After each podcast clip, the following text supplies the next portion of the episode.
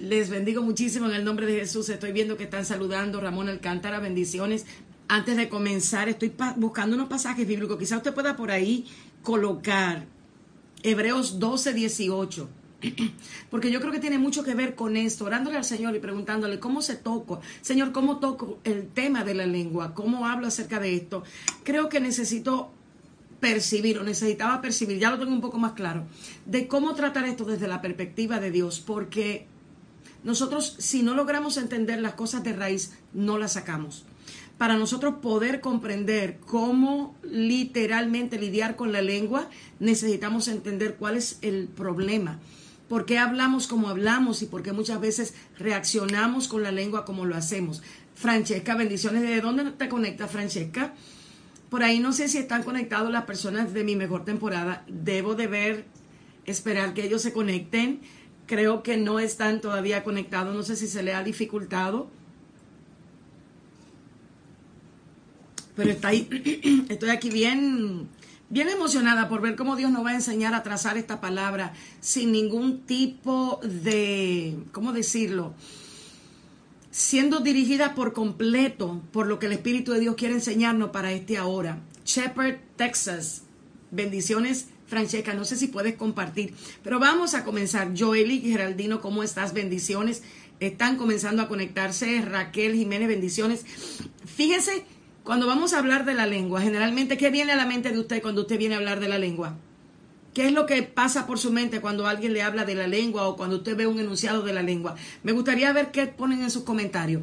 Y van a ver por qué le hago esta pregunta. Porque cuando le estaba orando al Señor, yo le decía a la mayoría de personas, mira la lengua desde esta perspectiva. Y quiero saber desde qué perspectiva tu espíritu quiere que yo la trate. Y el Señor me dijo, ¿por qué no vas a la raíz? ¿Por qué no la tratas desde la raíz? Pero primero quiero ver, cuando viene la lengua, un tema como este a su mente, ¿qué viene a su mente? Quiero ver qué usted coloca por ahí. Un abrazo desde Los Ángeles. Gracias, Obeidar. Ahí está ya llegando mi mejor temporada. Muchísimas bendiciones. Exacto. Raquel dice el chisme. Que a ver, ah, ya Raquel dice, a mí lo primero que viene a mi mente es el chisme. ¿Y quién más puede decir por qué cuando piensan en la lengua, no piensan en la gran bendición que puede ser hablar lo que Dios quiere. La mayoría de personas la relacionamos con el chisme. ¿Por qué? Yo creo que nosotros primero necesitamos entender algo, que era lo que el Espíritu me hablaba. Y voy a comenzar porque quiero de verdad que el Espíritu de Dios le pueda a ustedes ayudar, al igual que a mí, a entender a entender por qué bochinchamos y por qué hablamos tantas cosas que no edifican. ¿Cuál es la razón de, de, si nos dicen constantemente la lengua, el chisme y todo eso? ¿Por qué seguimos haciéndolo de esa manera? ¿Dónde, dónde está la falta? Yo quiero que vayamos a Hebreos 12, 18 y vamos a comenzar. Eh, Joel y el equipo de mi mejor temporada les piden a ustedes que les ayuden compartiendo la enseñanza. Creo que ellos disponen cada día en su corazón poder bendecir al que está en las redes sociales de 4 a 5 de la tarde. Y quizás lo menos que nosotros podemos hacer es compartir realmente nuestras transmisiones para que otro pueda ser edificado también. Fíjese lo que dice Hebreos 12, 18. Alguien que me lo ponga por ahí, porque quiero comenzar a hablar de la lengua desde la siguiente perspectiva. ¿A quién o cómo entiendes tú que hay cercanía de Dios sobre ti cuando tú vas a hablar de algo como esto, cuando tú vas a usar la lengua de manera incorrecta. Ya hay alguien que está ahí colocando. Estamos en Hebreos y usted verá por qué digo esto. Hebreos 12, 18 dice, porque no os habéis acercado al monte que se podía palpar y que ardía en fuego, a la oscuridad, a las tinieblas y a la tempestad al sonido de la trompeta y a la voz que hablaba, la cual los que la oyeron rogaron que no les hablase más, porque no podían soportar lo que se ordenaba, ni aun una bestia tocar el monte, si aún una bestia tocar el monte, sería apedreada o pasada por dardo. Cuando yo meditaba en esta escritura, esto es obviamente sacado de lo que está pasando en el libro de, de Éxodo cuando Moisés está enseñándole al pueblo a entender quién es Dios. Y yo creo que una de las razones por la cual nosotros, y no solamente chismeamos, no, el punto es la manera en que utilizamos la lengua. la forma en que la usamos y lo que eso está ocasionando en nuestras familias, en nuestro entorno espiritual, en nuestro entorno eclesiástico, en nuestro entorno laboral, justamente por nosotros no entender a quién fue que nos acercamos. Cuando el escritor de los Hebreos dice eso, porque no os habéis acercado. La razón por la cual nosotros hablamos de manera desenfrenada con nuestra lengua es porque no entendemos a quién nos acercamos. Y mientras oraba, el Espíritu Santo me decía, la religión. Mucha gente cree que acercarse a Dios es lo mismo que acercarse a la religión, lamentablemente. Mucha gente piensa que Dios es sinónimo de que de local, de lugar, de hacer, de título. Cuando tú vienes a Cristo, a quien tú te acercas es a Dios. La Biblia dice, acercaos a Dios. Y esto lo hacemos a través de recibir a Jesús como nuestro Salvador, a través de darle apertura a Dios en nuestra vida, a partir de recibir a Cristo como Hijo de Dios. Bendecimos a quien se acaba de conectar, creo que es Víctor Fabiola. No entiendo.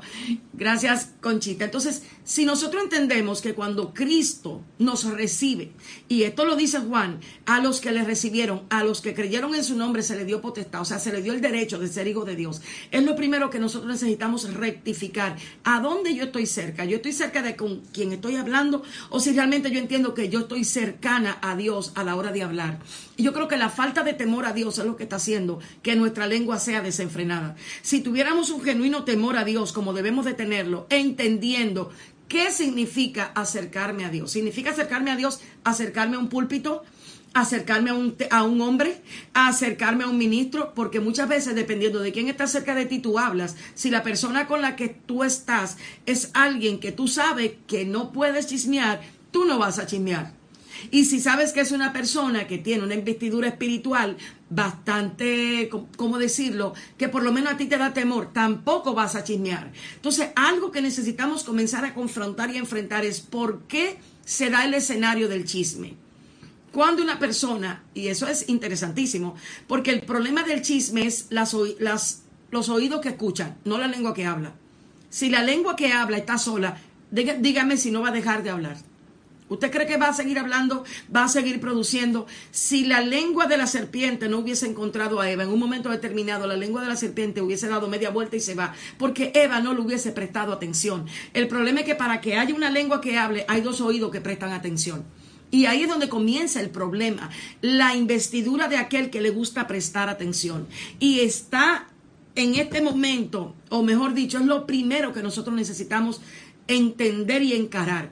Muchas veces nuestra vestidura espiritual no es más que pura apariencia, porque la persona ni siquiera puede percibir si contigo puede hablar chisme y si contigo puede murmurar y si contigo puede hablar lo que no debe. Entonces a veces necesitas enfrentar y preguntarte por qué yo escucho un chisme, por qué alguien viene a mí y se siente tan cómodo hablándome lo que no debe, por qué alguien yo no le produzco ningún tipo de sensación para que la persona sienta que no debe hablar tal o cual tema conmigo. Y la razón de eso es porque tu cercanía con Dios, dígase lo oído que escuchan, no es más que probablemente algo litúrgico o religioso, no que ha provocado una transformación en tus sentidos.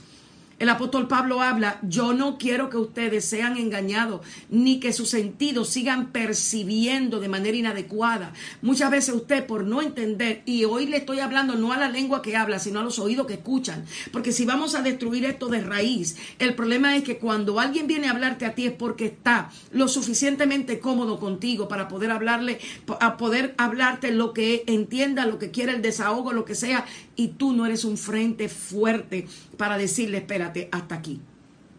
Entonces muchas veces hablamos de la lengua, pero no encaramos los oídos que se prestan y luego la lengua que habla lo que escucha. Porque para que la boca mía reproduzca un chisme, necesitan dos oídos y una lengua reproductora. Esa es la secuencia. Si alguien viene a hablarme a mí, conmigo debe de morirse lo que esa persona diga. Es más, el espíritu del chisme que alguien tiene se puede percibir si la persona es espiritual.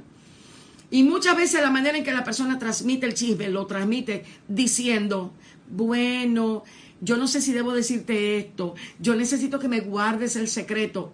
Entonces son cosas que si tú no la enfrentas, y a veces ni siquiera pasa así, a veces se murmura de manera normal, porque es un hábito. El que tiene la costumbre de murmurar, eh, tiene un hábito y toda la atmósfera donde llega la transforma en sus percepciones, en sus formas de ver, en sus formas de percibir. Y no hay muchas veces una investidura espiritual que le diga, óyeme, tú lo que estás murmurando.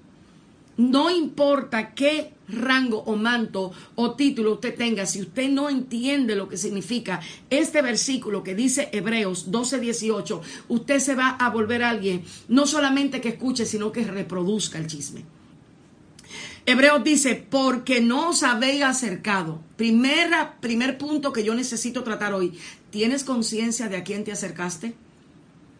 El Espíritu de Dios viene sobre ti a morar en ti y a vivir en ti. Él no se va el lunes cuando tú sales de la iglesia, Él no se queda en la iglesia, dígase en el templo. O sea, muchas veces nosotros tenemos una conciencia de Dios muy limitada y nuestra conciencia de Dios está muy relacionado al modus pensamiento religioso que tengamos. Ah, no, estoy en el templo, estoy en el culto, no debo santificar mi boca, no debo santificar mis oídos, porque ahora mismo no hay una atmósfera espiritual, no estoy hablando palabras espirituales, no tengo por qué. Entonces el modus vivendi de la gran mayoría de personas que está en la casa del Señor es parcialmente espiritual, parcialmente mundano, parcialmente chismeo, parcialmente critico, parcialmente, entonces parcialmente quiero pretender que soy ministro y quiero venir a edificar. Con la misma palabra que yo murmuro, que yo critico, que yo le hablo a alguien con esa misma palabra, yo quiero venir a dar una palabra de bendición. Por eso muchas veces el espíritu que nosotros transmitimos es totalmente contrario a la palabra que predicamos porque el estilo de murmuración que tiene alguien no es invalidado porque tanto entiende saber, sino porque tanto practica la verdad que se le ha dicho. Entonces muchas veces nuestras casas son casas de serpientes porque volvemos nuestro lugar de vida un lugar a donde murmuramos al hermano, al primo, al sobrino, al tío, lo que este está haciendo, lo que el otro está haciendo y peor, hacemos que nuestros hijos también escuchen lo que nuestra boca reproduce. ¿Pensamos nosotros que Dios no está cercano para escuchar nuestras conversaciones? ¿O solo vemos a Dios cercano cuando estamos llenos de unción aparentemente y queremos venir a reproducir una unción momentánea cuando hemos sido descalificados en nuestros hogares porque nuestra lengua simplemente no valida la vida espiritual que nosotros queremos aparentar? Entonces, en estos momentos tenemos una necesidad de entender qué cosa. Cuando yo comprendí esto, yo lo comprendí primero, no por la lengua, ni por lo que hace, porque algo tiene la naturaleza humana que por más que le digan que algo malo, sigue haciéndolo. Dígame si no es así. O sea, el ser humano, el cristiano, el creyente, cualquiera, a quien le digan que algo es malo, dígame si realmente deja de hacerlo porque le digan que es malo. No se deja de hacer una práctica porque le digan que es malo. Se deja de hacer una práctica por el nivel de revelación que tú tengas de qué tan cercano está Dios y a quién te debes. Entonces, ese es el gran detalle a la hora de nosotros comenzar una semana en mi mejor temporada, en tiempo de cuarentena, a quitar un estilo de conducta que ha sido parte de la gran mayoría de creyentes, a donde hablan chisme, murmuran, alteran la verdad, hablan de una percepción muchas veces corrupta, contaminada, que lo que hace es que provoca separación entre un hermano y otro. Porque todavía no he tocado el tema del por qué para Dios la shonara, chisme, hablar mar, murmurar, es señal de maldición, de maldición. Todavía yo no quiero tocar ese punto ahí, porque estamos primeramente re accionando y observando lo que es la cercanía de Dios. Tú no te acercaste a un concilio. Tú no te acercaste a un evento. Tú no te acercaste a una reunión. Dios a través de Moisés dice, ustedes no se acercaron a un monte que dicho sea de paso le tomaron o sintieron temor de ese monte porque escuchaban una voz y a ustedes les dio miedo. Ustedes se acercaron al Dios eterno, en Cristo hemos sido acercados al Dios que todo lo conoce. Se le llama el Olán. Dios antes de que la palabra esté en tu boca ya la conoce. El Salmo 139 lo dice, oh Jehová, antes de que la palabra estaba en mi boca, ya tú la sabes. Delante y detrás me rodeaste y sobre mí tu mano pasó, pasaste. ¿A dónde huiré de tu presencia? El primer problema del que murmura y el que escucha es que no logra entender que la presencia de Dios está rodeándole porque le enseñaron el marco religioso que dice que Dios está, vamos a la reunión a adorar. ¿Usted no entiende que su lengua es un, un, un altar de adoración? Usted no lo entiende todavía. ¿Usted cree que adorar es ir a cantar? Adorar es como usted utiliza la lengua, no cuando usted está cantando, sino sobre todo cuando usted está en su hogar, cuando usted está en su casa, cuando está en su trabajo, cuando está caminando. Por eso Jesucristo, a través de Moisés, le dice al pueblo, en este libro tú vas a meditar, no cuando estés en el templo al templo nosotros llamamos, llegamos a evidenciar lo que ya hemos conocido en el camino. Por eso hay tanta gente que en estos momentos tiene que revisar su grado de temor a Dios. Porque déjame decirte, el hecho de que tú le sirvas a Dios en un ministerio no quiere decir que tú tienes temor a Jehová. Si tu lengua no comienza a caminar conforme al Dios que está cercano a ti, tienes que revisar si tienes que tener el manto de ministro o mejor quítatelo y vuelves realmente a caminar en el temor verdadero a Jehová. Tenemos una iglesia que se pone la vestimenta de temor a Jehová, pero con sus hechos dice que realmente no tiene temor a Dios. Uno de los peligros de no entender lo que es el temor a Dios, el temor a Dios comienza cuando comprende que Dios está cercano. Y cuando tienes entendimiento de lo que significa que Dios está cercano. Yo no te estoy hablando de un ministro, no te estoy hablando de alguien que se sacude, no te estoy hablando de alguien que habla en lengua, te estoy hablando de Dios, ¿sí? El eterno, el Padre a quien Cristo vino a revelar, Abba Padre. Jesucristo dijo, yo he venido a darle a conocer a ustedes al que es verdadero. Entonces, muchos de nosotros tenemos el entendimiento de que con Dios tenemos comunión cuando vamos al templo, cuando estamos en ayuno, cuando estamos en oración, cuando hacemos silicio. Usted no sabe que usted es templo de Dios y que Dios vive en usted y que Él lo anhela y lo cela con un celo santo. Entonces, volver a restaurar ese entendimiento nos va a ayudar a bajar la cantidad de carnalidad que tenemos en este tiempo y lo estamos filtrando como si fuera ministerio y lo estamos filtrando como si fuera palabra de bendición y estamos alegrándonos en palabras que no tienen evidencia ni efecto en nosotros porque nos descalifica nuestra ausencia de temor al Señor. Procesemos un poquito eso que usted piensa hasta ahora. O sea, ¿usted cree que el problema de la lengua está relacionado a qué? ¿A que usted habla sin control o a que no tiene conciencia de la cercanía de Dios? Quiero que usted me analice ese punto ahí. Vamos a ver qué usted entiende. O sea, ¿usted cree que si usted conociera y supiera realmente que Dios está cercano a usted, usted ni iba a querer hablar? O sea, si usted tiene conciencia de que Dios camina detrás de usted, usted ni quiere hablar, usted va a empezar a adorar el tiempo completo. Y, y te adoro, Dios, y aleluya, y santo, oh gloria, y santo. Si usted supiera realmente lo cercano que está Dios, usted cambia la manera de hablar. Entonces, el problema suyo es que usted todavía no ha entendido lo cercano que Dios está de usted. Por eso hay gente que quiere cortar el árbol y no corta la raíz. Por eso hay tanta gente que no le funciona que le digan, deja de hacer eso, deja de hacer eso. Llevémoslo a la raíz del problema. Tu cercanía de Dios tiene que revisar cuál es. Por esa, esa es la razón del pecado en la iglesia. Esa es la causa real del por qué hablamos como hablamos, nos comportamos como nos comportamos. Porque si usted sabe que Cristo está cercano con su espíritu a donde usted está, entonces usted actuaría de diferente manera. Entonces el problema nuestro es que nuestra conciencia de la cercanía de Dios es una conciencia limitada a un territorio natural. Muchas veces esto pasa porque tú percibes a Dios en un culto y no te has acostumbrado a percibir la presencia en tu hogar, en tu casa y en ti misma. Es necesario que aprendas a entender por qué la palabra del Señor en Efesios dice, sean llenos del Espíritu Santo, hablando entre vosotros con cantos, con salmos, con cánticos espirituales, ¿no? Pero esta generación no quiere hablar con cánticos espirituales, quiere hablar con cánticos almáticos, quiere hablar no, sí, no, a ver, como dice Efesios, lo pueden colocar por ahí, no hablan entre vosotros, o sea, las conversaciones nuestras no son conversaciones que tienen un objetivo espiritual, muchas veces de desahogo, muchas veces de opinión propia, muchas veces de lo que yo creo, y ahí, ahí la lengua se desborda y el resultado de todo eso es maldición para el que escucha y maldición para el que habla. Entonces, por eso muchas veces la bendición del Señor, esa que enriquece y con ella no añade tristeza, no desciende sobre nosotros como la barba, como, dice, ese aceite que desciende, porque lo El problema del tener un oído y una boca que habla la Shonara es que en el mundo espiritual, el la Shonara es una, es como una ley. Y donde quiera que hay una persona que tiene conducta de la Shonara y un oído, de reproducir el la Shonara, es como si el Espíritu dijera, la bendición para él no va a venir así, para él viene condenación, para él viene condenación, no, perdón, para él viene disciplina, para él viene pruebas para que aprenda a entender lo que significa que yo estoy cercano. Entonces, teniendo claro lo que es la cercanía de Dios, revisémonos un minuto antes de seguir. ¿Tú tienes conciencia de que Dios está tan cercano? Y si tienes esa conciencia, puedes decir a donde tú estás, gracias Señor.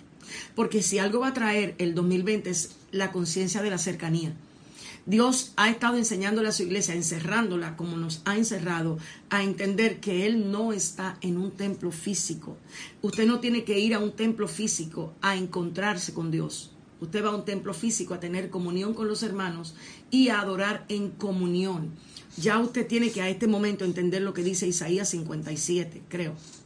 A el alto y sublime que habita la eternidad, cuyo nombre es el santo.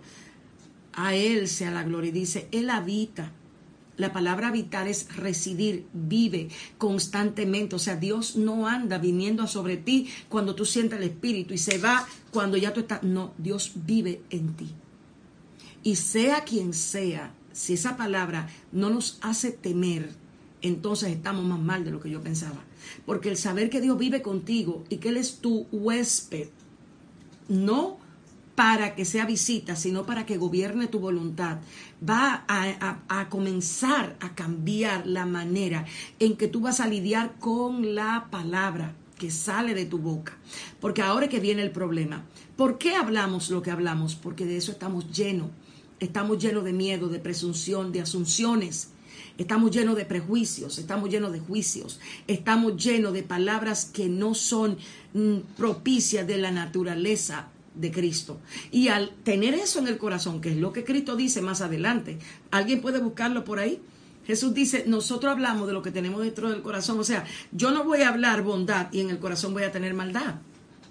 O sea, yo voy a hablar lo que tengo, lo que me gobierna. Si tu mente tiene temores, tú vas a hablar temores.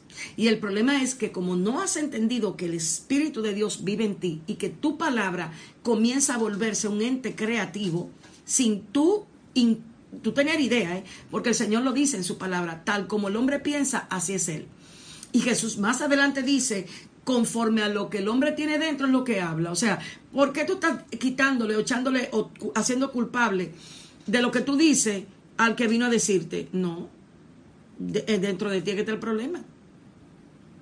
Dentro de nosotros que está el problema. Que hemos querido vestirnos de espirituales cuando tenemos corazones satánicos todavía y nos ponemos la vestimenta de espiritualidad simplemente para callar nuestra conciencia y realmente no tener en nuestro interior un genuino deseo de arrepentimiento, de caminar conforme al diseño que está en las escrituras.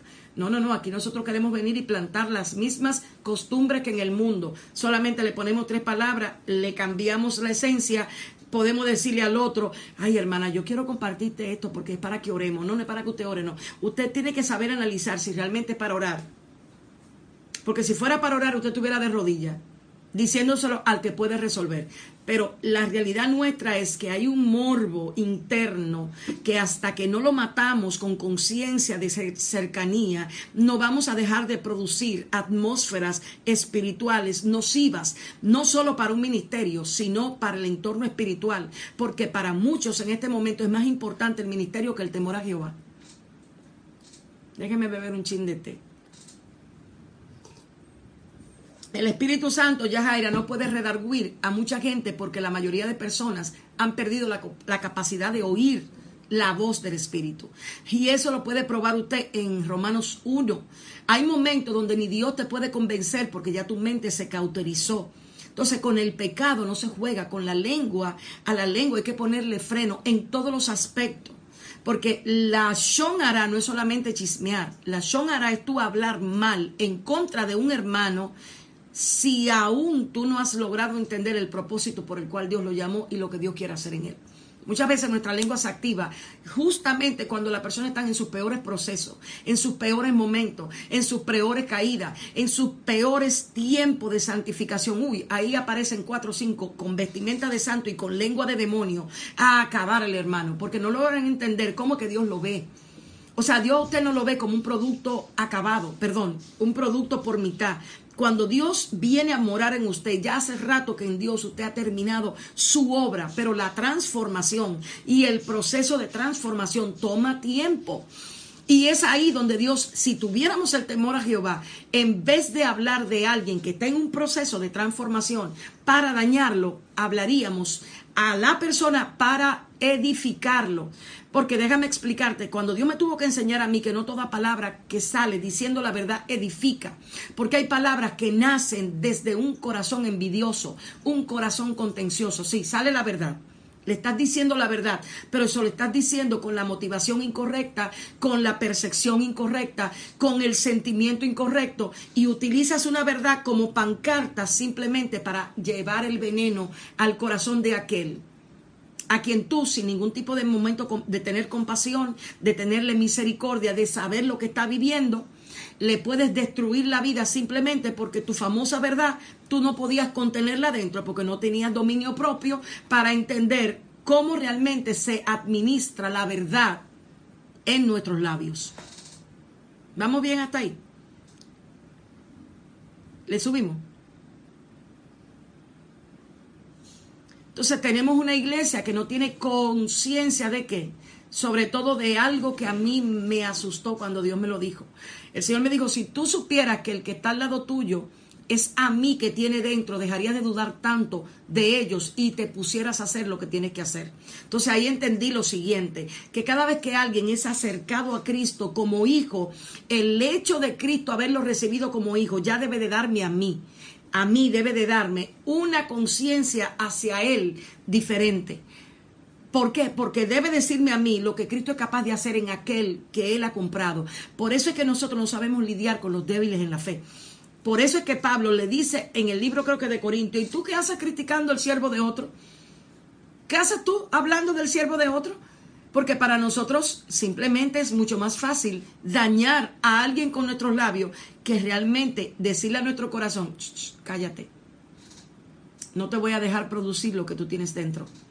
Porque actuamos no como familia de Dios, actuamos como, como entes individuales, a donde es más importante yo tener razón que realmente operar desde la naturaleza que operaba Cristo, que es la naturaleza del amor. Uno de los grandes problemas que tiene la iglesia de esta generación es que al no tener en cuenta la cercanía que tiene Dios con ella, fíjense que yo no he tratado la lengua, yo he tratado la cercanía de Dios, al no lograr comprenderlo, porque una cosa es saber que el cigarrillo hace daño y otra cosa es comprenderlo. ¿Sabe quién comprende que el cigarrillo hace daño? El que no lo fuma. Exacto. Hay gente que entiende que el cigarrillo hace daño, pero se lo fuman. Ellos no comprendieron. Comprender es la capacidad que tú tienes de llevar a la práctica el resultado de aquello que tú entendiste. Entonces tenemos mucha gente entendiendo, pero no necesariamente comprenden. Si tú comprendieras el daño que tú le ocasionas con tu lengua, no al que está ahí, sino a Dios, porque Dios vive en él. Y cada vez que tú dudas de lo que Dios es capaz de hacer en un hermano que está en su peor momento, tú no estás dudando del hermano, tú estás dudando de quién es Dios. Eso es lo que tú estás haciendo. Y comunicándole a otro tu percepción envenenada de ese hermano. ¿Tú sabes para qué? Para tarde o temprano separarlo. Consciente o inconscientemente. Hace mucho el Espíritu de Dios me dijo, tu ignorancia no va a evitar que yo te haga vivir la consecuencia. O sea, Dios no es juego. Dios no ha venido a hacernos la vida más fácil. Dios ha venido a enseñarnos lo que es vivir como Él quiere que vivamos. Dios no ha venido a hacernos vivir a nosotros como si tuviéramos en dónde. Póngame un, uno de esos lugares como de Hollywood, eh, de, allá de, de Orlando, Florida. ¿Cómo se llaman esos sitios? ¿Alguien me puede comunicar cómo se llaman esos lugares? Porque muchos cristianos quieren vivir la vida en Cristo como si estuvieran en un... en Walt Disney no, necesitamos ya comenzar a comprender y a perfilar lo que está pasando. La cercanía de Dios en este entorno es sumamente cercana. Es sumamente cercana. Y más con el hecho de cuando Dios envía juicio a la tierra.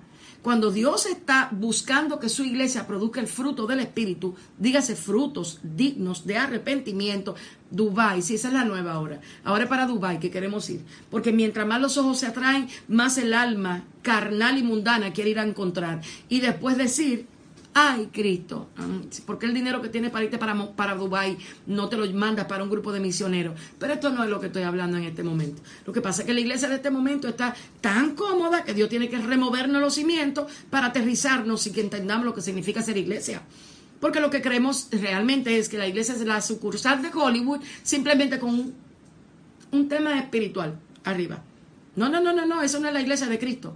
La iglesia de Cristo es la institución que tiene el orden del cielo de enseñar lo que es la luz, para que el que esté en tiniebla pueda ver la diferencia. Pero si Hollywood, Hollywood Church cree que nosotros lo que estamos es para decirle a la gente, venga, que aquí vamos a disfrutar, imagínese usted de qué se trata este asunto. No, no, no, no, no, no, no. Vamos a retomar lo que es la cercanía de Dios para que por lo menos usted que está conectado sepa, cuando termine esta semana, porque hoy estoy comenzando yo, pero hay de ustedes y mañana le toca al pastor Eliezer Lorenzo entrar a este escenario. Porque ese sí es verdad que cuando habla es una cosa increíble. Entonces es necesario restaurar el conocimiento. El pueblo perece porque no tiene conocimiento.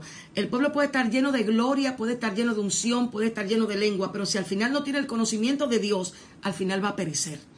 Por eso estamos viendo una iglesia pereciendo prácticamente porque ni siquiera sabe utilizar la lengua correctamente. Voy entonces ahora a decirte qué produce tu propia lengua. Por eso es que nosotros tenemos que entender por qué Moisés dijo, eh, por qué dijo, lo que me temía me sobrevino. Porque generalmente en el momento en que tú tienes un temor activado, tu lengua lo va a producir. Conecta eso con lo que Cristo dice, lo que tú tienes dentro, lo que tú hablas. Tú no puedes hablar lo que no tienes dentro. Si desde la mañana tú te levantas hablando palabras que no son espirituales, no le eches la culpa al esposo que tienes tú ahí que, que, te está provocando. No, ese eres tú que no ha sido espiritual para nada, que no quieres entrar y someter esa que está ahí. Mañana seguro entre, segura, siga esta semana completa que va a estar el pastor Eliezer Lorenzo en alguno de los días. Algunos que lo publiquen por ahí de los muchachos para que usted pueda. Usted quiere seguir una gente que de verdad le va a atinar la vida. Pastor Eliezer Lorenzo se une al equipo de gente en las redes sociales que realmente están haciendo un trabajo constantemente de edificar al pueblo del Señor y de edificarlo conforme a una naturaleza de Cristo. Yacer Rivas es otra persona eh, Tamo es otra persona. O sea, comience a gestionar qué, usted va a escuchar, porque conforme su oído escuche, su lengua va a producir. Y lo peor de todo, ok, el Espíritu me está diciendo, vete al primer pasaje que yo te dije que le comunicara. Hay un pasaje en la Biblia que a mí me da mucho miedo, porque dice, y sí, es la palabra que quiero decir, miedo. Es necesario que empecemos a entender que lo que nosotros leemos no es un libro de historia, ni tampoco es un libro de autoayuda. La Biblia no es un libro de historia, ni de autoayuda, ni de autosuperación. No, no. ¿Usted ha concebido la Biblia así? No. Borres el chip. No, la Biblia no es nada de eso. La Biblia a usted no le va a funcionar porque usted diga que Proverbio dice tal y cual cosa y usted quiera decir, citar eso y usted no esté de acuerdo con vivir lo otro que usted encuentra ahí. No, no, no, no, no, así no funciona. Por eso a muchas personas les cuesta bastante realmente vivir acorde a lo que está escrito. Porque la Biblia no se toma y se deja. A, a, Eliezer Lorenzo le toca cerrar, a mí me tocó abrir y a ese, a ese señor le toca cerrar. Yo le aconsejo a usted, que cuando usted el viernes a las 4 de la tarde venga, venga dispuesto realmente a hacer así. Porque la mayoría de piedra que ese Señor tira por la boca, a todos nos llegan. Entonces es necesario que este año se vuelva un año de totalmente edificar, derribar lo que hay que derribar para volver a edificar. Entonces, algo que la palabra del Señor enseña es que por cada palabra que sale de vuestra boca vamos a dar cuenta. Y yo llegué a la conclusión de que muchos de nosotros no tenemos conciencia de a quién es que vamos a darle cuenta en una empresa, cuando el departamento de contabilidad está gestionando los activos y los pasivos, hace un reporte. Y el reporte que hace le dicen algunos, vete, preséntalo a venta. Otros dicen, vete, preséntalo a inventario. El problema está cuando dicen, vete y preséntaselo al jefe. Llévale el reporte al jefe. Porque el jefe sabe todo lo que tiene. O sea, el Dios del cielo conoce todas las cosas. Todas las cosas, todas, todas. Todas las cosas. Todas las cosas. Entonces, como Dios conoce todas las cosas, por eso Él dice, de cada palabra que sale de tu boca, le vas a dar cuenta. Y si le vas a dar cuenta de cada palabra que sale de tu boca, mi pregunta es, ¿a quién vamos a culpar en ese momento? Porque hasta que yo entendí ese versículo, yo decía, es que mi esposo me provoca. Él es experto en provocarme. Sí, porque las mujeres, generalmente a las mujeres casadas, a quien le provoca más rápido es el esposo, los hijos. Dígame usted si no. Es lo que más cercano tenemos. Entonces yo solía decir mucho eso cuando yo tenía mi culpable favorito, de razón para yo ser como era y actuar como actuaba. Hasta que yo tuve que enfrentarme a mí misma y decirle, ven acá, espérate, tú eres que te acuestas contigo y tú te levantas contigo, tú eres que tienes que lidiar con tu lengua, tú no puedes echarle la culpa a tu esposo de cómo él. ¿Alguien me lo puede colocar por ahí? A mí me gustaría que lo leyéramos para que usted vea si nosotros realmente estamos leyendo Biblia. Déjeme buscarlo. Vamos a buscarlo por aquí. Eso está en el nuevo, imagínense, tuvo que decirlo nuestro Señor Jesucristo. ¿Por qué no aprovecha y comparte la transmisión, ya que en este espacio ya hay 48 personas que pudieran bendecir a 48 personas más conectando a otro? Estoy buscando, a ver, a ver, a ver, a ver.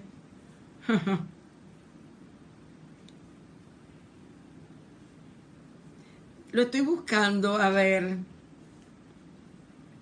Vamos a ir a internet a buscarlo.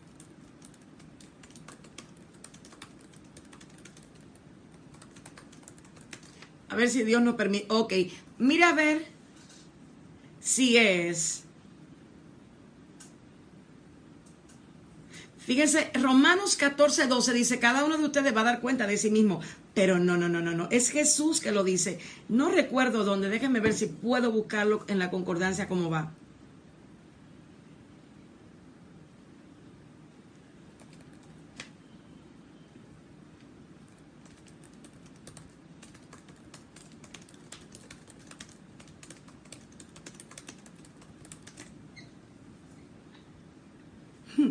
Mateo 12:36 me parece que es. Y yo os digo que por toda palabra vana que hablen los hombres darán cuenta de ella en el día del juicio. Gracias Yagaira por compartir. Ayudemos. Cada vez que entro a este espacio, les solicito de manera cordial a todo el que está conectado que comparta la transmisión de mi mejor temporada. Nosotros tenemos que producir que los programas que edifican puedan ser reproducidos. Ya nosotros conocemos cómo las redes sociales se mueven y muchas veces nosotros, cuando no logramos tener esto claro, no reproducimos el bien que de verdad Dios quizás quiere, que nosotros podemos colaborar. Ya hay 50 personas, acaban de conectarse, creo. Usted puede conectar a otros. Jesús dice en Mateo, y mire quién lo dice, lo está diciendo el que, gracias Víctor por compartir, gracias por compartir. Le estamos haciendo un bien a mi mejor temporada, no necesariamente. El bien se lo estamos haciendo a quien que le pueda llegar esta palabra. Usted no sabe realmente cómo el pueblo de Dios está caminando en pecado por la boca Usted no tiene idea de cómo la boca está haciendo que gente no tenga trabajo, que gente no tenga armonía en su casa, que gente esté depresiva, que gente esté atada, que gente esté cautiva. La lengua es un mundo de maldad. Y ahora voy para Santiago. Porque en Mateo 12, para yo ir a Santiago, utilizarlo de plataforma final en el espacio, necesito entrar con Mateo 12:36. Alguien publique en lo que otro comparte, alguien publique en Mateo 12:36. Nosotros tenemos que empezar a hablar el lenguaje de la palabra del Señor, no palabras vanas que carecen de sentido, que carecen de significado, sino palabras que están fundamentadas en el lenguaje de Cristo. Juan 8:43 dice, "Yo hablo un lenguaje, pero ustedes no lo entienden, porque mis palabras no están en un ustedes. Cuando Cristo habla, necesita ser entendido, porque si la iglesia entiende, puede ejecutar, pero si no entiende, no puede ejecutar. Entonces, una de las razones por la que esto pasa es eso. Jennifer dice, es primera vez que estás con mi mejor temporada. No, amor, aquí te vas a tener un banquete los, de lunes a viernes. Muy probablemente para edificación de tu vida cuando Dios permita que estés conectada. Jesús dice, y yo os digo que toda palabra vana que hablen los hombres, la palabra vana, palabra vana, palabra que no tiene sentido espiritual correcto y adecuado. Entonces, el Señor quiere que entiendas que tú tienes el Espíritu de Dios. Cada vez que en el nuevo, en el antiguo pacto, en el Génesis, Jesús habla a través de la palabra, tiene creación. Y dijo Dios, hágase la luz, y fue la luz. Si logras entender este principio, no le vas a permitir al aliento que sale de tu boca producir sonidos que vayan a afectar tu mundo espiritual, porque al final las lágrimas propias duelen. Cada vez que uno tiene que llorar por el dolor propio, a uno le duele. Y muchas veces uno entra en situaciones porque la boca misma te lleva ahí, por no entender lo que son los principios espirituales. Esto no solamente se trata de chisme, esto va mucho más allá que el chisme. Esto habla de una cultura, esto habla de una naturaleza, esto habla de un entendimiento, esto habla de la cercanía de Dios, esto habla de que tanto disiernes. Todo tiene que ver con la lengua. El lenguaje se manifiesta por las palabras. Y si usted no logra comprender que el 2020 es un año para usted romper literalmente con conductas, culturas, formas, acciones, usted entonces le va a pasar este tiempo por arriba y no va a lograr el efecto que necesita lograr. O usted cree que Dios le atrajo a usted una cuarentena para usted salir de esta cuarentena igual. No, usted tiene que salir de aquí revestida de una gloria postrera que era mucho mayor que la primera. Y va a venir como consecuencia de entender Hebreos 12, 18. Si usted logra entender que usted no se acercó a la religión pentecostal, a la religión bautista, a la religión tal. no, no, usted no se acercó a religión, usted se acercó al Hijo del Dios viviente y usted fue insertada como hija de Dios. Eso te debe de dar conciencia de cómo debe manejar esta que está aquí. Esa debe ser la que te haga a ti. Y déjame decirte algo, no se trata de que tú sepas Biblia, se trata de que tú la pongas en práctica en tu casa. Cada vez que e, esa, esa reacción, esa acción y ese pensamiento comienzan a operar y uno de los primeros señores, para que la lengua se desenfrene, es la razón. Hay mucha gente que Dios le da una sabiduría, una inteligencia fuerte. Tienen una inteligencia mayor. Y conforme a su inteligencia, muchas veces mundana, muchas veces humana, muchas veces racional y muchas veces natural, diversos tipos de inteligencia. ¿ah? Hay gente que pueden ser muy ilustres a nivel natural, pero la Biblia dice, el hombre natural no percibe las cosas de Dios. O sea, usted puede ser un letrado, y no necesariamente percibir desde la óptica que el espíritu quiere. Porque para percibir desde esa óptica usted tiene que ser espiritual y la espiritualidad no se compra en los cultos de tres horas. El ser espiritual realmente usted no lo aprende en un culto de tres horas, usted lo aprende en su casa, en, con la rodilla y con la palabra del Señor, sometiendo su voluntad a Cristo, porque usted no fue engendrado por voluntad de sangre, ni de carne, ni de varón, fue engendrado por la voluntad de Dios. Entonces es necesario que usted logre comprender a partir del 2020 que si usted eh, le encantaba acercarse a Dios a través del entretenimiento, ¿te sabe verdad?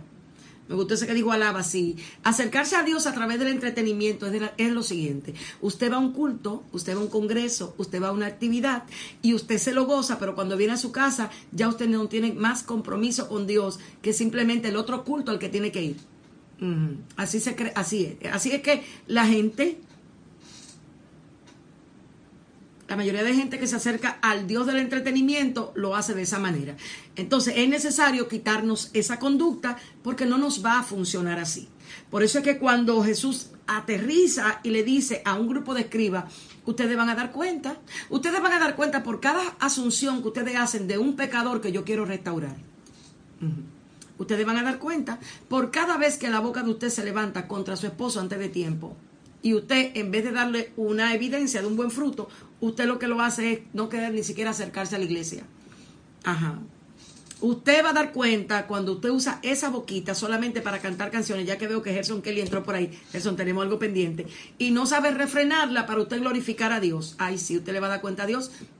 Y le va a dar cuenta a Dios por cada canción que cantó, donde dijo a Dios, yo voy a hacer y yo voy a hacer, y después que llegó a su casa se le olvidó lo que cantó también va a dar cuenta por eso. Entonces, es mejor, porque el problema de los ángeles que están anotando es que no son olvidadizos. O sea, yo me puedo olvidar lo que hablé ayer, pero él no, porque lo tiene anotado. Entonces, usted necesita entender realmente qué usted en este 2020 va a ser si usted va a abrir un libro para palabras de bendición o usted va a seguir con su libro abierto de palabras vanas que a usted luego le van a pedir cuenta. Si usted no logra hoy comenzar a comprender el problema de la lengua en la iglesia de Cristo, mire, la lengua es tan satánica cuando la usamos de manera incorrecta que es lo que muchas veces mantiene el milagro detenido. Porque la lengua la activa la impaciencia, la falta de fe, la incredulidad, la desesperación, la desesperanza, la depresión. Y fíjense que yo no estoy tocando el tema solamente como el chisme, como tal. Estoy tocando el problema de usar la lengua de manera inmadura en la iglesia de Cristo, cómo nos afecta en todos los sentidos. Entonces es necesario que usted logre, gracias a los que están conectando esta transmisión, porque yo anhelo que en este año mi mejor temporada pueda llegar a 20 mil seguidores y nosotros que conectamos a diario con ellos podemos ayudarlos a que eso sea así, por poner un número pequeño. Amén. Entonces, vámonos a cerrar este asunto, señores. Nos quedan ocho minutos aquí. Y yo quiero que alguien se deje usar por Dios y ponga el versículo favorito de mucha gente de Santiago. Sí, porque cada vez que vamos a hablar de la lengua hablamos de Santiago. Y nos nos los ponemos aquí y se, los, y se lo decimos a otro. Pero el problema de Santiago es el entorno en el que Santiago habla. Santiago habla un entorno fraternal. Santiago habla un entorno de alabanza. ¿Cómo es que usted puede estar alabando a Dios? O sea, cuando tú ves el entorno en el que Santiago está expresando lo que expresa acerca de la lengua, particularmente a mí, cuando yo lo leo, me da miedo. Y me da miedo porque es un entorno de alguien que se cree espiritual porque sabe decir las alabanzas correctas. Sin embargo, no se da cuenta como Dios lo está percibiendo como un tremendo carnal porque está maldiciendo a su hermano, que es hecho a imagen, y se me cansa de Dios. Y aquí es donde comienza el gran problema de la iglesia, que la iglesia critica a aquel que no tiene entendimiento de que también es hijo de Dios tanto como él, y que así como usted falla, el otro falla, pero usted quiere misericordia con usted, pero no la quiere con el otro. Porque al otro usted le demanda una santidad que usted no está dispuesto a vivir. Pero es más fácil así, es más fácil demandarle a otro, a través de las palabras, una santidad que yo no estoy dispuesto a vivir. Y aun si la viviera, conforme a la revelación de Cristo, entender lo que es santidad no te permitiría a ti faltar a lo que dice Santiago. Con, una, con la misma lengua que alabamos a Dios el domingo, hablamos la shonara del hermano. Vámonos a entender lo que es la shonara para yo cerrar en el día de hoy la parte que Dios me ha permitido por gracia poder compartir con ustedes. Yo no entendí el peligro de esto hasta que no profundicé en la raíz la shonara. La shonara es hablar mal. De hecho, la razón por la que nosotros estamos aquí hoy, ¿usted sabe por qué? Porque la serpiente habló la shonara.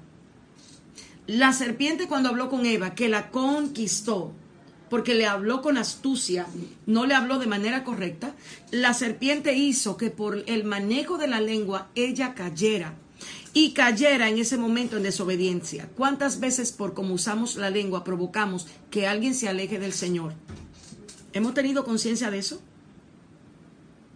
Ahí mi hermano Víctor o Fabiola pusieron, pero ningún hombre puede domar la lengua, que es un mal que no puede ser refrenado, llena de veneno mortal. No, pero a mí me gusta el que sigue, amor de mi corazón. Ponme, Fabiola, el que sigue.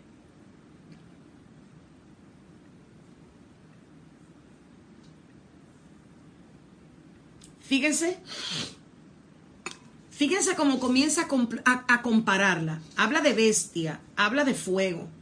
Y la lengua es un fuego, un mundo de maldad. La lengua está puesta entre nuestros miembros y contamina todo el cuerpo e inflama la rueda de la creación. Yo quiero hablarte hoy, antes de terminar de esto. La razón por la que Dios sacó a la hermana de Moisés de el campamento no fue porque habló en contra de la autoridad, porque mucha gente utiliza esto de la manera inadecuada y lo utiliza para, para mantener una, para manipular al pueblo por el manto que se tiene. Y eso no es correcto. Yo no puedo usar una enseñanza bíblica para yo, ¿cómo decirlo? Yo no puedo torcer una enseñanza bíblica para yo proteger un manto, para yo protegerme. La única razón por la cual Dios me faculta a mí para yo usar una enseñanza bíblica es si está plenamente avalada por el sentido que las escrituras mismas le están dando. Y quiero que entiendas esto porque Dios no nos manda a predicar a nosotros desde nuestra percepción. Por eso es que mucha gente tiene que reestructurar la manera en que ha estado entendiendo las escrituras. Porque entender las escrituras desde la naturaleza de la herida, desde el dolor o desde mi propia opinión, puede hacer que mucha gente se vayan al despeñadero a la hora de yo explicarla de manera incorrecta. Por eso es que a nosotros se nos va a pedir cuenta, porque no estamos, no estamos mediando con cualquiera, estamos trabajando con el pueblo que Cristo murió. O sea, nosotros los ministros colaboradores de Cristo para la perfección de los santos, tenemos que rápidamente aterrizar lo que significa para Dios sus ovejas.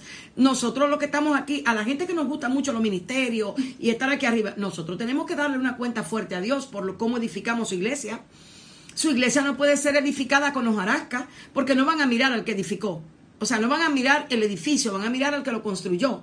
Entonces es necesario que nosotros empecemos a entender que el, el 2020 cambió el que predicaba de su emoción, de su herida, de su pasado, de su experiencia, que este 2020, mire, mejor se aquiete y conozca Biblia y predique alineado al espíritu de la Torah porque los escribas tuvieron la Torah todo el tiempo, sin embargo nunca revelaron a Cristo, ni revelaron la razón real de la Torah, que era la manifestación del amor. Entonces tenemos mucha gente que tiene la escritura, pero no tiene la revelación de lo que es la Torah. Y ese es el gran peligro ahora mismo, de una generación que se cree que tiene la Biblia, pero la tiene percibida de manera errónea y errática. Una de las enseñanzas que a mí más me chocó cuando Dios me la enseñó fue la razón del por qué no se toca con la boca a alguien. No es porque es un ungido, no es porque está sobre autoridad, no, es porque la Shonara hace que dos hermanos se separen. Esa es la razón. No a yo verme superior. Porque cuando viene Pablo y dice, ninguno de ustedes se mire como superior, eso es para que usted logre entender que si a usted alguien del cuerpo de Cristo lo ofende, lo traiciona, lo maltrata, lo desprecia y lo menosprecia, de usted se espera lo que Cristo dijo, usted tiene que dar no estar sacando el manto para arriba diciendo porque yo soy la ungida del Señor y usted tiene que honrarme. Eso ese mensaje podía calar en el 2019. En el 2020, si usted realmente le dice amén a eso, entonces usted es el que está mal. Porque como nunca antes, Dios está hablando con mucha claridad lo que significa tomar las escrituras en la boca de alguien y comenzar a producir lo que ella dice. La Shonara es hablar mal acerca de qué? De verdades que no se deben manejar en un tiempo inadecuado. Ojo, encontraron a alguien pecado, te lo dijeron a ti, ¿qué vas a hacer? Es una verdad, lo encontraron en pecado, te lo dijeron, ¿qué vas a hacer? ¿Cómo vas a usar la información que te dieron? ¿La vas a usar como la Shon hará o la vas a usar como es correcta? Vámonos a María. María, cuando habló, habló la verdad. María dijo que Moisés se había casado perdón, con alguien que no debió casarse. Habló la verdad. La mayoría de gente está pecando con el Lashon Ara usando la verdad. Porque el Lashon Ara lo que hace es que separa. De hecho, la razón por la cual la palabra Shalom ha cobrado tanto sentido y tanto auge últimamente, y me llama mucho la atención, usted nunca me va a escuchar a mí diciendo Shalom, porque el Shalom es una palabra que debe portar aquel que tenga espíritu pacificador. Y aunque es lo que yo quiero, yo logro entender que todavía yo no vivo en un shalom como yo quisiera vivir. Por ende, yo prefiero orar, Señor, llévame a un shalom antes de yo estar diciendo lo que yo realmente no vivo. Y muchas veces, sobre todo, lo que yo no profeso. Porque el que habla de shalom y el que dice shalom es un mediador genuino el yo decir shalom, shalom me puede mandar a mí, a mí la señal de que yo soy mediadora de paz y no trabajarlo como debo de trabajarlo, porque ya me siento que ya lo logré. Y dejar de percibir internamente lo que yo necesito conocer de mí misma para saber si yo soy alguien de paz. La razón por la cual a María la sacaron con lepra no fue porque le faltó la autoridad de Moisés, fue porque dividió a Moisés de Aarón al hablar. Estamos hablando de él y de la lengua. Al dividirlo, porque María le dijo a Aarón, tú sabes qué, que él se casó, y fue verdad que se casó con una cusita, no debió casarse con ella. Ya en el corazón de Aarón, ella plantó una semilla de, de separación. Y cada vez que nosotros hablamos de un hermano con la verdad, de manera inadecuada, separamos a alguien de alguien. Y por eso el cuerpo de Cristo hoy día es tan infuncional. Porque no preguntamos, Señor, lo que yo estoy hablando realmente une a estos dos que están en conflicto o realmente lo que estoy haciendo es unificándolo y restaurando su comunión como hermanos en Cristo. Entonces, el shalom de Dios, ahí está diciendo eh, eh, Gerson, que Dios nos dé su shalom, es una oración que debe ser diaria. Pero a la hora de usted utilizarla como un emblema, usted tiene que preguntarte, ¿estoy yo calificado para usar esto como un emblema? ¿Soy yo alguien de paz o soy alguien que lo que yo busco muchas veces es entre dos hermanos pleitearlo? Usted sabe que hay una historia en el pueblo de Hebreo que dice que Aarón, escuchó a dos hermanos pelear y que Aarón estaba constantemente viendo a ver cómo realmente podía restaurar la relación entre esos dos hermanos. Y quiero que me interprete lo mejor posible. Voy a hacer mi mejor esfuerzo antes de yo irme. Y dice la, el Talmud, que es un libro donde se lee la Torah oral, donde hay muchas historias que te dejan saber, que te dejan aprender cosas, que Aarón fue donde esa persona uno de los hermanos le dijo, mira, tu hermano quiere tener paz contigo, pero tiene vergüenza y no sabe cómo hacerlo. Y el hermano que escucha eso, incómodo y molesto, dice, wow, está bien, déjame ver cómo lo hago. Y luego Aarón va a donde el otro que comenzó el pleito le dijo, mira, tu hermano se siente triste porque está separado de ti y quiere volver a restaurar la relación, pero no sabe cómo hacerlo. Eh, él se siente con vergüenza, se siente mal, no se siente bien. ¿Tú crees que tú puedas restaurar? Y dice que de ahí sale el shalom. Cuando ellos dos se ven, ellos dos no preguntan qué fue lo que hizo ni qué fue lo que hiciste, no. Ellos dos se abrazan y restauran porque hubo un mediador. Por eso Cristo dice que los que son mediadores, el reino de los cielos les pertenece a ellos. Muchas veces nosotros no tenemos la no entendemos la importancia de con nuestra lengua mediar para que dos hijos que por razones eh, que no conocemos, que no entendemos, están separados nosotros podamos llevarlo a mediar. Pero muchas veces cuando tenemos problemas con uno u otro, lo que hacemos es que aliamos nuestro problema al que vino a hablarnos y en vez de hacer shalom, en vez de hacer restauración, lo que hacemos es vínculo y alianza para desbaratar al que vino o al que nos enojó. El resultado de eso es que terminamos contaminados con una herida que ni siquiera fue a nosotros. Por eso es que necesitamos entender la cercanía en la que Dios está. Santiago dice, si usted tiene falta de sabiduría, pídala a Dios, que Dios la va a dar abundantemente y sin medidas. El problema es que hay gente que le está pidiendo a Dios unción y no sabiduría. Unción sin sabiduría, ¿usted sabe lo que es? Juicio y condenación para usted mismo. Ajá. Hay gente que quiere mucha unción, mucha lengua, que muchos demonios se salgan, pero no quieren tener el fruto del Espíritu. Y el fruto del Espíritu se cosecha con una transformación en la renovación del entendimiento. Entonces pregúntese usted, ¿qué usted ha durado tiempo orando? Señor, yo quiero ser usada. O prefiere orar, Señor, enséñame a conocerte a ti. Queremos más que Dios nos use antes de conocernos y conocerlo a Él porque estamos ante una generación de predicadores que les encanta decir que Dios va a hacer algo grande, porque la necesidad de la estima está tan mal que tenemos que motivarlo lo suficiente para que ellos se sientan que Dios tiene que ser buscado porque va a hacer algo grande en nosotros. Dios no necesita hacer nada grande en ninguno de nosotros. Y si a Dios le da por no poner un ministerio más en la tierra, por como se ha usado en estos últimos 20 años, ¿qué vamos a hacer nosotros? Dios duró 400 años en silencio. 400 años duró Dios haciéndole saber a un pueblo que hasta ahí habían llegado. Y se cayó, no habló. No quisiéramos nosotros ver a esta generación cuando Dios diga, no voy a hablar más. Porque ustedes oyen y no hacen. Ustedes no oyen para temerme, y para amarme, oyen para sentirse sabios ustedes mismos y con sus hechos negar su sabiduría. Entonces es necesario, amados hermanos, que sintamos la cercanía de Dios como nunca antes, como nunca antes. Y una oración que yo le hago al Señor y antes de finalizar oro por ustedes, que el Dios del cielo nos dé conciencia de cercanía. Conciencia de cercanía. Lo que va a hacer que nos refrenemos, no solo en cómo usar la lengua, sino en pecar va a ser que tan cerca yo perciba a Dios de mí.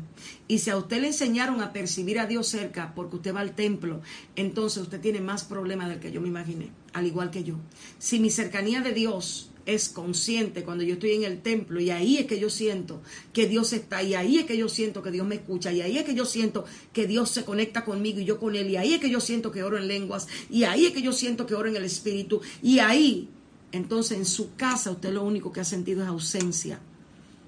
Y si usted no logra entender lo que dice Hebreos 12, 18, que usted no se acercó a un templo, a un monte, a una montaña, a algo tangible, sino al Dios vivo, usted no podrá aprovechar el enorme depósito que hay de Dios para transformación en esta temporada. La mayor intensidad espiritual jamás vista la he visto yo en el 2020. Año de zarandeo, año de prueba, año de escasez, como nunca antes visto a Dios profundamente edificar las bases de su iglesia. Aquel que ha tenido oído para oír ha crecido así. Acelerado, se le está cumpliendo lo que se le dijo aceleradamente, yo te voy a enseñar. Pero aquel que está oyendo para contender, para... Se le está pasando el tiempo y no está logrando comprender de qué se trata todo esto, lo que Dios está haciendo. Así que, amados hermanos, aprender habla de espíritu de discípulo y tiene que restaurarse ese mí. Eso es lo que tiene que restaurarse. Porque una de las cosas que aprendemos es que muchos venimos a la iglesia y nos ponemos la ropa de maestro antes de siquiera haber sido estudiante. ¿Cómo es posible que alguien puede estar enseñando algo que todavía no ha aprendido? Se llama locura y frenesí espiritual. Y este tiempo está lleno de eso. O sea, nosotros no tenemos de Dios autorización para enseñar aquello que no hemos aprendido, aprendido. El Evangelio no es eso. El Evangelio no es decirle a alguien lo que tiene que hacer cuando hacemos lo contrario. El Evangelio es poder de Dios para salvación de todo aquel que cree. El Evangelio no es palabra, ni comida, ni bebida. Es poder de Dios para transformación. Eso es el Evangelio. Y el Evangelio se evidencia en aquellos que han aprendido en obediencia a someterse a lo que está escrito. Así que, amados hermanos del Señor, les ruego como dijo Pablo, por la misericordia del Señor, que pueda transmitir ese live compartiéndolo antes de irse. Hagamos esto en favor de nuestro hermano de mi mejor temporada. Esta no es mi, no, no es mi espacio. Y yo ni siquiera en mi espacio digo comparto. Pero Dios me ha puesto en mi corazón hacer esto, en este en vivo de mi mejor temporada. Que realmente podamos compartir lo que ellos con tanto esfuerzo hacen de entregarnos clave, de entregarnos. Y les digo a, ellos, muchachos, el que siembra, tarde o temprano cosecha. Tarde o temprano cosecha. Que sea de Dios que venga la cosecha. Que ustedes con tanto esfuerzo y con tanta persistencia han estado sembrando por años, en los últimos dos años, tres años en el pueblo del Señor. Que Dios bendiga su vida y prepárese. El viernes, no sé quiénes van a estar antes, pero yo sí sé que el viernes va a haber un cañón enseñando acerca de qué? De la lengua. A ver, estoy viendo que 73 personas lo están viendo. Eso quiere decir que muchos ya han empezado a compartir. Gracias por compartir. No, esto no está en mi site. Yo no, lo no tengo acceso a borrarlo. Esto usted lo puede poner a donde usted quiera. Y también sé que va a estar en sus páginas de YouTube y de Instagram, me imagino yo. Gracias. A partir de hoy use esa lengua de manera correcta para que usted no tenga que dar cuenta de manera inadecuada por lo que su propia boca habla. Les bendecimos en el Señor y nos vemos en la próxima. Dios bendiga.